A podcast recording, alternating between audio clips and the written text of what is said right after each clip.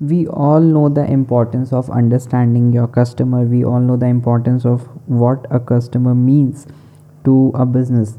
But sometimes we ignore or we overlook the factor that we need to you know personalize the data of our customers. We need to send them offers which they are looking for. And how you will get to know as a business that okay this person is looking for this offer or this person is looking for this offer that is done via behavior tracking which is called the consumer behavior. Now i will not go very theoretical because i am not theoretical. So let's take a practical example.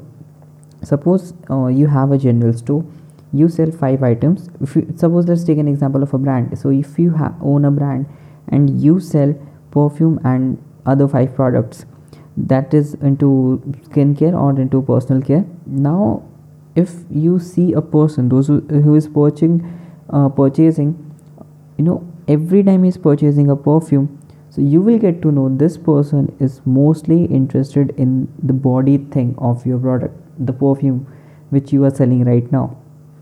That you can track via an crm so when you are doing any marketing activities when you are sending any promotional activities or when you are tracking their behavior that can easily be done via and crm and that this is not just about the purchasing behavior. There are a lot of things that can be tracked like when the person is vis- uh, visiting for the shopping most the timings as well.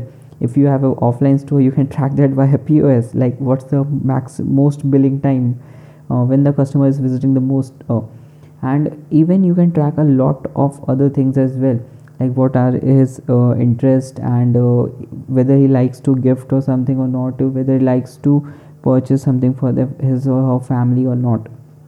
So there are a lot of things that can be tracked by an crm and that helps a business to understand their customer. That helps the a business to send proper offer and that helps a business to personalize their uh, communication with a customer which is very important while selling their product for the very next time.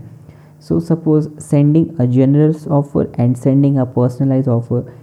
So obviously the personalized offer will convert more. So this is definitely going to be a you know earning game. So you should not miss this ever.